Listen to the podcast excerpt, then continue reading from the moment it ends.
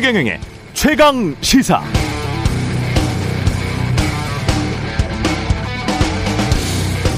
네, 전 세계적인 물가 상승, 경제 성장률 하강에 대한 우려가 높아지고 있는데요. 이럴 때 한국 정부가 대응할 수 있는 방법 크게 보면 두 가지 정도밖에 생각나지 않네요. 첫 번째는 금리를 인상해서 총 수요를 감소시키는 것. 그러면 물가 상승은 좀 잡을 수 있지만 소비 감소, 경기 둔화라는 부작용이 발생할 가능성이 매우 높고요.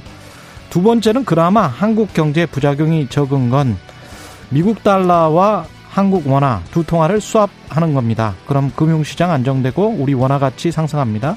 원화 가치 상승하면 그만큼 우리 원화로 살 수 있는 원자재, 곡물 등의 총량이 늘어난다는 뜻이죠. 그럼 수입, 수입 물가가 낮아지면서 물가 상승을 막는데도 효과적일 겁니다.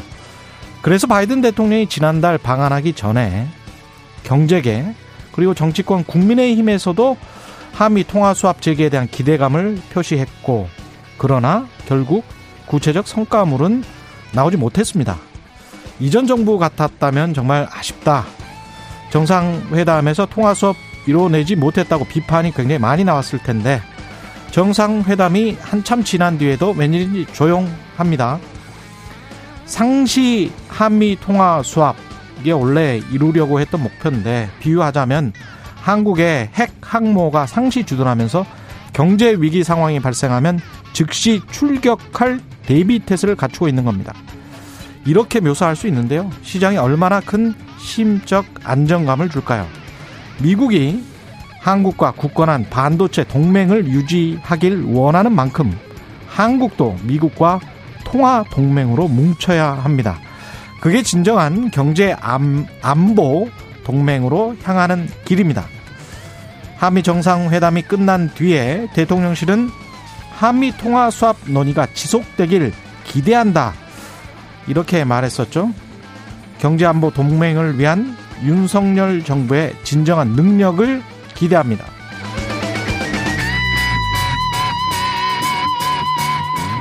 네, 안녕하십니까. 6월 9일 세상에 이익이 되는 방송 최경령의 최강시사 출발합니다. 저는 KBS 최경령 기자고요. 최경령의 최강시사 유튜브에 검색하시면 실시간 방송 보실 수 있습니다. 문자 참여는 짧은 문자 50원, 긴 문자 100원이 드는 샵 9730 또는 유튜브 무료 콩 어플 많은 이용 부탁드리고요. 오늘 인터뷰 더불어민주당 김남국 의원, 국민의힘 정미경 최고위원 만나겠습니다.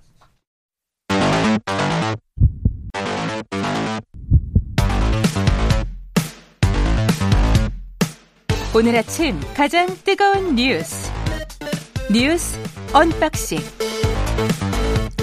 자 뉴스 unboxing 시작하겠습니다. 민동기 기자 김민아 평론가 나와 있습니다. 안녕하십니까? 안녕하십니까?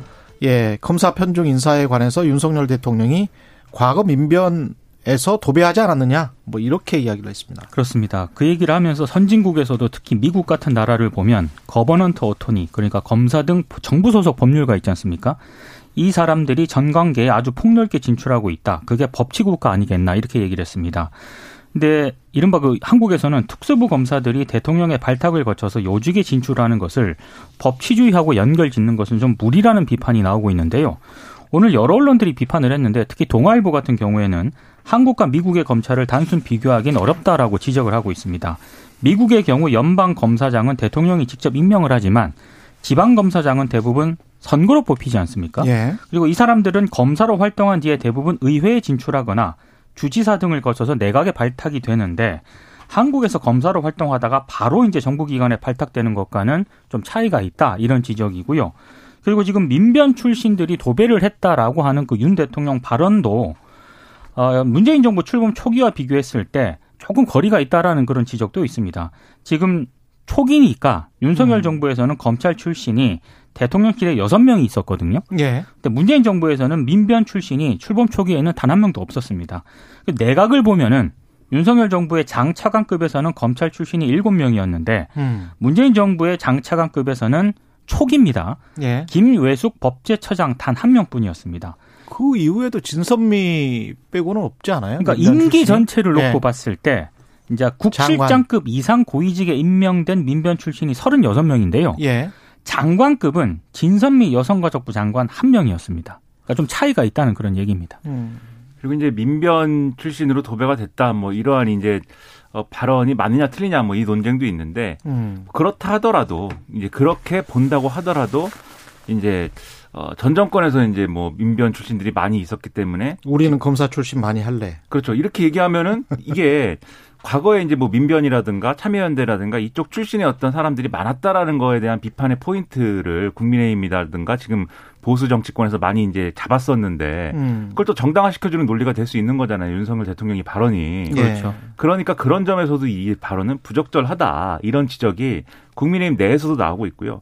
그리고 오늘 이제 여러 언론들 거의 모든 언론들이 이 발언에 대해서는 비판을 다 하고 있어요. 예를 들면 예. 조선일보 같은 경우에도 사설에서 어, 새 정부가 다른 거를 보여줘야 되는 거 아니냐. 이제 전 정권 얘기를 하기보다는 편중은 무엇에도 좋지 않다. 그리고 여당에서도 다양한 지역의 인재를 발탁해야 된다는 얘기가 나오지 않느냐. 이렇게 음. 지적을 하고 있는 그런 상황인 것이고 여러 언론에서 이제 이 발언을 이제 비판을 하고 있는 그런 상황입니다. 그리고 이제 미국의 예를 든 거에 대해서도 앞서 이제 민동희 기자님 소개해 주셨지만은 어, 이 검사가 공직에 진출한다 하더라도 중간에 예를 들면은 카말라 하리스 부통령처럼 상원의원을 거친다거나 아니면 또 다양한 이제 어떤 영역에서 사회적 활동을 한다거나 이런 걸 거치는 것이고 그리고 이제 government attorney라고 하는 게 다 검사를 의미하지도 않고요. 동아일보 같은 경우, 중앙일보 같은 경우에는 이 government attorney라는 말 자체는 사실상 법무부 공무원 뭐 이런 식의 그런 직책에 가까운 얘기고 검사처럼 이 검사 동일체에 따라서 조직화된 실체도 없고 수사 업무만 전담하는 그런 존재도 아니다. 그리고 이제 미국에서 그러니까 한국 검사하고는 전혀 달라요. 그 그렇죠. 조직 문화도 다르고 attorney라는 그 뭐 영어 한번 영영 사전으로 한번 찾아보시면 그 어톤이라는 단어 자체가 법률적으로 또는 경영상에 있어서 어떤 사람을 대신해서 행동해 주는 사람이에요. 그래서 그렇죠. 우리말로 정확히 표현하자면 법률 대리인입니다.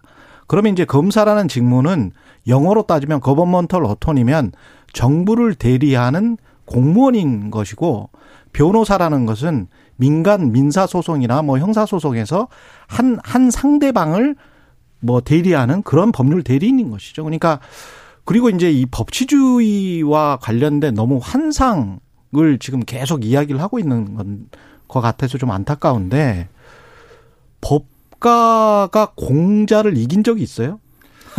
근데 이제 아니 한 그 동양의 역사에서 공자의 인해 정치는 유교 정치로서 2000년 이상을 지속해 왔고 아직도 우리에게 영향을 미치고 있거든요. 근데 법가가 한 번이라도 역사상 진실이 된 적이 있어요? 근데 이제 뭐 예. 동양 철학 얘기도 할 수도 있겠지만 공자까지 가면 너무 네, 그 그런 책도 있습니다. 뭐 공자가 예. 죽어야 나라가 산다 뭐 이런 책도 있었습니다. 근데 아니 이제 역으로 이게, 이게, 법이라는 거는 해석의 영역이기 때문에 아, 그렇습니다. 예, 근데 이제 이게 동양 철학의 얘기로 음. 갈 수도 있겠지만 기본적으로 법치주의라는 것에 이제 의미를 따져봐도 사실 이게 통치의 기반이 이제 법이 되는 것이고 그법 앞에 만인이 평등하다는 의미인 그 것이지. 그렇죠. 예. 근데 이제 예를 들면은 그게 법률가들의 통치를 의미하는 건 아닌 것이고 그렇죠. 그렇습니다. 오히려 지금 우려가 되는 거는 검사라는 특수한 어떤 직역에 있는 사람들이 요직에 다 진출하고 그 사람들이 가지고 있는 네트워크가 어떤 초법적인 차원에서 이루어져서 오히려 이게 법치가 아니고 법에 의한 지배가 될 수 있다라는 그런 우려를 지금 표시를 하고 있는 거거든요. 언론도 그렇고 그렇죠. 지금 이제 야당도 그렇고 그럼 그것을 이제 불식시킬 수 있는 어떤 대답을 대통령이 내놓는 게 중요한데 그렇지 않고 오히려 이게 이런 게 법치국가 아니겠느냐라고 한 것은 오히려 이 우려를 강화시키는 거거든요. 그렇죠. 그래서 이런 점에서도 법치국가에 대해서 지금 윤석열 대통령이 말, 말한 것은 적절치 않다는 지적이 있는데 근데 윤석열 대통령은 또 검찰총장 출신이고 법 전문가 아닙니까? 그 음. 그 차이를 몰랐을까? 저는 그걸 몰라서 이렇게 얘기했다고 보지 않고요. 측근 인사 그리고 검사 편중 인사를 정당화하려다 보니까 이런 얘기까지 한 거지 않습니까? 받아치기를 하다 보니까. 그렇죠. 그럼 저는 이거는 대통령 참모 중에 누군가가 여기에 대해서 직언을 하고 이런 말씀에 대해서는 걷어들이거나 정정해야 되는 일이라고 생각을 합니다. 음, 잠시 대응을 할 수는 있겠지만 제가 아주 좋은 책 구절 하나 송민경 전 판사가 이런 책을 썼는데 책에 이런 내용이 있어요. 우리가 살아가는 복잡한 사회, 정치, 경제, 사회 문화 비롯한 다양한 체계들로 이루어졌고 법은 그 체계들 중 하나일 뿐이다. 따라서 법의 관점에 따라 판단하는 일은 상자 안에서 생각하는 일과 비슷하다. 법과는 법이라는 작은 상자에 갇힌 채 그 안에서 내다보는 한정된 시각으로 대상을 바라보고 분석하는 일에 능숙한 사람이다. 이게 전직 판사의 책에 나오는 대목입니다. 음. 이게 법관의 한계예요. 그래서 법치에 관련해서 자꾸 환상을 국민들에게 심어주고 법치면 모든 것이 된다. 이거는 법 이전에 법 철학에 관해서 조금 더 고민을 해보고 그리고 정치 철학에 관해서도 고민을 해봐야 된다. 통치자라면 그런 생각이 듭니다. 그럼 그 말씀은 또 이 금감원장 직책이 또 검사 특수부 검사 출신 인사하고 맞느냐라는 질문으로도 한번 연결시켜 봐야 되는데 마찬가지예요. 그렇죠. 예. 저는 이게 이 문제에 대해서도 이제 권성동 원내대표라든지 어 여당에 가까운 인사들이 이제 아이 적재적소에 인사를 잘 배치한 것이다. 금감원이 예를 들면 라임 옵티머스 이런 거 이제 사전에 이제 맞거나 제대로 이제 좀 바로잡은 일이 있느냐 이렇게 반박을 했지만 금감원의 주요한 이제 업무가 그런 것도 당연히 있고 그런 것에 있어서는 검사 이력이나 이런 것들이 도움이 될 수 있다고 볼 수도 있겠지만 금감원에 한번 그 새해 그 어, 업무 계획이나 이런 걸 한번 보시면은 그게 전부가 아니다라는 걸 알 수가 있어요. 예를 들면은 업무 계획을 보면 이런 거 있거든요. 이 코로나19 기간 동안에 금융회사들이 이를테면 이제 대출이나 이런 것들에 대해서 정부의 어떤 정책 정책 금융이나 이런 것들을 좀 호응해서 상당히 이제 금융의 어떤 금융 산업의 논리로만 접근하는 그런 대출이 아닌 것들을 좀 한 게 있잖아요. 그렇죠. 그런 것들이 이 금융회사의 건전성에 여러 가지로 부담이 될 수 있기 때문에 이런 것들을 어떻게 평가하고 이 건전성 관리 어떻게 할 것이냐. 그리고 예를 들면 여러 가지 대외 환경이 어려울 때 스트레스 테스트라든가 이런 것들도 해야 되는데 음. 그런 거에 대한 판단 어떻게 할 것이냐라는 정책적인 요인 이런 것들을 금감원이 판단을 하거든요. 그렇죠. 그리고 이런 것들에 대해서 이 특수부 검사 출신이 이제 잘 판단할 수 있는 적임자라고 볼 수 있는 거냐? 그건 또 아니지 않습니까? 예, 거시경제 하에서 그리고 금융 시스템 내에서 생각을 해야 될 텐데 일탈적인 사건들만 계속 맡아서 나쁜 놈 잡아내는 게 검사의 일이었단 말이죠. 그렇죠. 그런 일탈적인 일, 그, 그런 것들만 찾아내는데 아주 능숙했던 사람이 전체 정책의 어떤 유연성이랄까요? 거시경제를 바라보는 그런 눈이랄까요? 이런 것들이 과연 있을까? 그러니까 윤석열 대통령은 예. 굉장히 적재적소 인사라고 이복형 금감원장을 평가를 했지만 음. 사실 불공정 거래 조사 전문가거든요. 검찰에서. 그렇죠. 예. 근데 이런 부분에 있어서는 흔히 말하는 방금 말씀하신 것처럼 뭐 거시 정책이라든가 어. 이런 부분들에 대해 정책적 기능이 굉장히 약화될 수밖에 없고 그렇다라고 한다면은 이복현 체제의 금감원이 결국에는 제2의 검찰 사정 기능이 강화되는 그런 쪽으로 기능을 하는 것 아니냐라는 우려도 벌써부터 언론들이 제기를 하고 있습니다. 그것도 편향된 어떤 사정 기능이 될 가능성도 높아요. 지난번에 2021년인가요? 그 국감에서 그런 일이 있었잖아요. 도이치모터스 주가 조작 사건과 관련해서 금감원이 조사했느냐. 그때 당시에 여당 의원들이 물어보니까 안 했다. 네. 못 했다. 이렇게 했거든요. 나중에 뭐 압수수색하고 뭐 그런 금감원을 압수수색하고 그런 일이 있었습니다만은 이런 것들을 보면 금감원이 어떤 자료에 관해서 눈을 감아버릴 수 있다. 또는 숨겨버릴 수 있다. 가지고 있, 가지고만 있을 수 있다. 근데 관련해서 이제 압수수색 청구할 수 있는 쪽은 또 검찰이잖아요. 지금 현재 법무부 다 잡고 있잖아요. 그렇죠. 인사정보관리단 다 잡고 있죠. 대통령실 잡고 있죠. 그럼 이게 어떤 편향된 어떤 조사나 수사로 이어질 가능성도 높단 말이죠. 실제로요. 예. 어제 라임 옵티머스 사태를 재조사할 수도 있다 이 말을 했거든요. 음. 근데 라임 옵티머스 사태 물론 피해자들이 많이 발생을 했고 수사를 마무리하고 관련자들 재판에다 넘겼습니다. 음. 근데 이게 여야가 지금 바라보는 시각이 다른 게 자산운용사 대표 등이 당시 여권 인사들, 그러니까 민주당 인사들이라든가 문재인 정부 인사들을 상대로 로비를 했다 이런 의혹이 이제 제기가 됐는데 물론 여기에 대해서는 밝혀진 게 없는데 국민의힘 쪽에서는 이게 좀 뭔가 수상하다 이렇게 의혹을 제기를 하고 있는 거고 음. 반면에 당시 이제 추미애 법무부 장관이 뭐 검사 로비 의혹이라든가 당시 야당 정치인들, 그러니까 지금 국민의힘입니다. 이 정치인에 대한 어떤 미온적 수사 등을 이유로 윤석열 당시 검찰총장의 수사 지휘권을 박탈을 했잖아요. 예. 그러니까 이 사, 이 사안을 보고 여야 시각이 다른데 어제 이복현 신임 금융감독원장이 이 라임 옵티머스 사태를 재조사하겠다라고 얘기를 했거든요. 음. 그럼 이 재조사의 방향이 어디 쪽으로 갈 것이냐? 혹시 한쪽으로만 가는 것 아니냐라는 그런 우려가 나오고 있는 거죠. 이제 뭐 정치인의 무슨 뭐 로비라든가 이런 것들은 검찰이 수사하면 되는 거고요. 그거는 음. 그렇죠. 금감원이 해야 될 거는 이 금융 회사들이 당시에 이제 이 판매 판매나 이런 것들을 맡았던 은행이라든가 은행. 이런 데가 예. 그 금융 금융권 출신의 어떤 고위 인사 또는 이 관료 출신의 고위급 인사 등등과 어떻게 해서 이런 일들이 가능하게 했었는지 그리고 그런 판매 과정에서 예를 들면 불안전 판매라고 우리가 이제 부르는 그런 행태들이 어떻게 가능했던 건지 어떻게 일어났던 건지 음. 그리고 이런 것들이 과연 어떤 네트워크에서 작동했던 건지 뭐 그렇죠. 뭐 이런 거를 이제 이제 검사를 해야 되는 것이죠. 그래서 이복현 신임 금감원장이 어쨌든 금감원장이 된 거니까 이 라임 옵티머스 사태에 대해서는 말씀하신 것처럼 피해자들이 여전히 있고 그 피해자들이 이게 완전히 이게 해결된 문제가 전혀 아니다라고 지금 목소리를 또 내고 있어요. 예. 그 여기에 대해서는 그런 차원에서는 저는 어 뭐 이 그게 검사의 역량, 검사 출신 인사의 역량이든 뭐든 간에 최선을 다해서 또 조사하는 것도 필요하다고 저는 생각합니다. 예. 그리고 그 뭐 도대체 이제 거시적이고 시스템적인 게 뭐냐라고 이야기를 할 때 정책적으로 보면 예를 들자면 뭐 우리가 흔히 계속 이야기했던 사모펀드 같은 경우도 이명박 정부 이후에 그거를 이제 허용을 했었잖아요. 긍정적인 효과가 있고 부정적인 효과가 있습니다. 근데 검사는 부정적인 효과만 봤던 사람들이에요. 그리고 그것과 관련해서 수사만 했던 사람들입니다. 근데 긍정적인 효과도 굉장히 크거든요. 자본시장, 금융시장에서는 분명히 그 효과가 있어요. 그래서 그런 것들을 어떤 눈으로 어떤 색안경을 끼고 볼지 자본시장에서는 지금 걱정하는 우려하는 시선이 분명히 있습니다. 그러니까 그런 것들을 종합적으로 좀 생각을 했으면 좋겠어요. 제가 그 자본시장 우려의 목소리를 좀 전해드린 것이고, 예.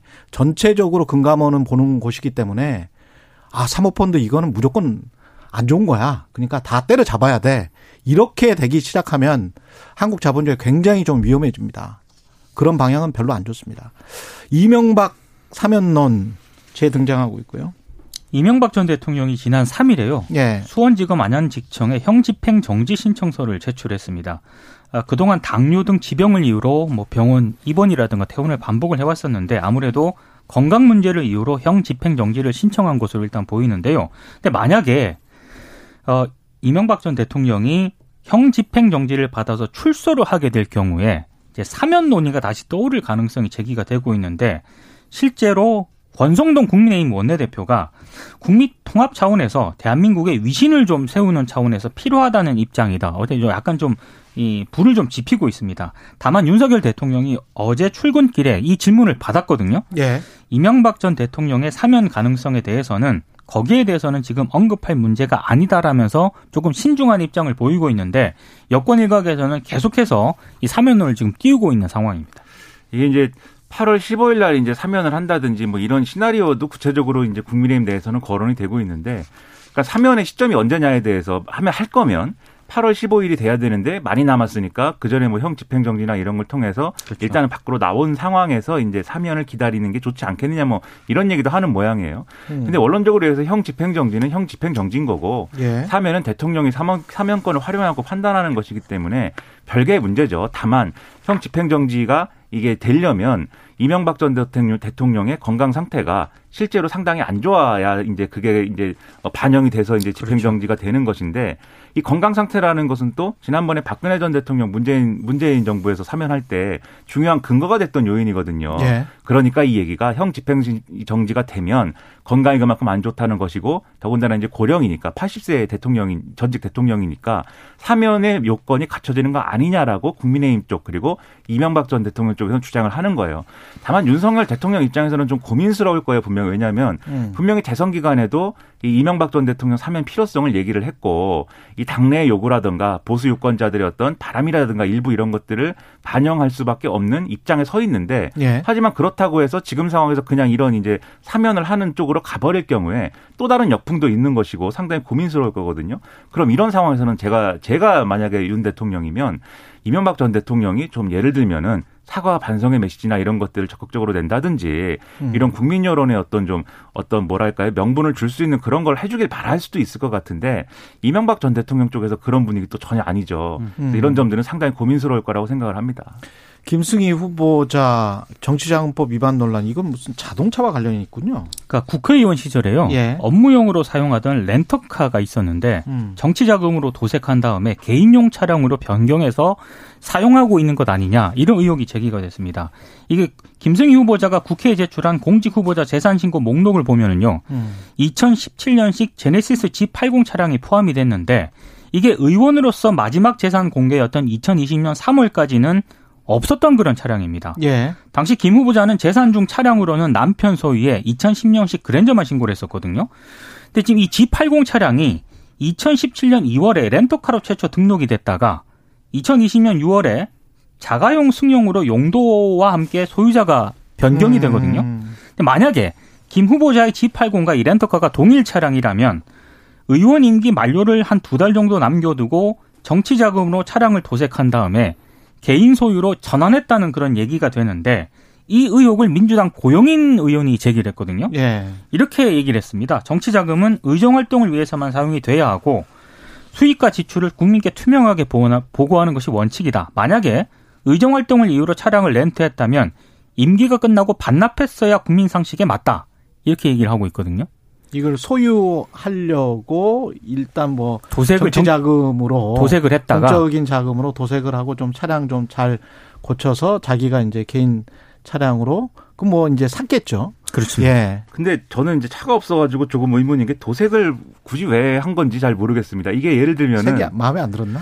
그러게요. 나는 이제 검정색 차가 좋은데 뭐 하얀색 차였다거나 뭐 그런 건지. 예.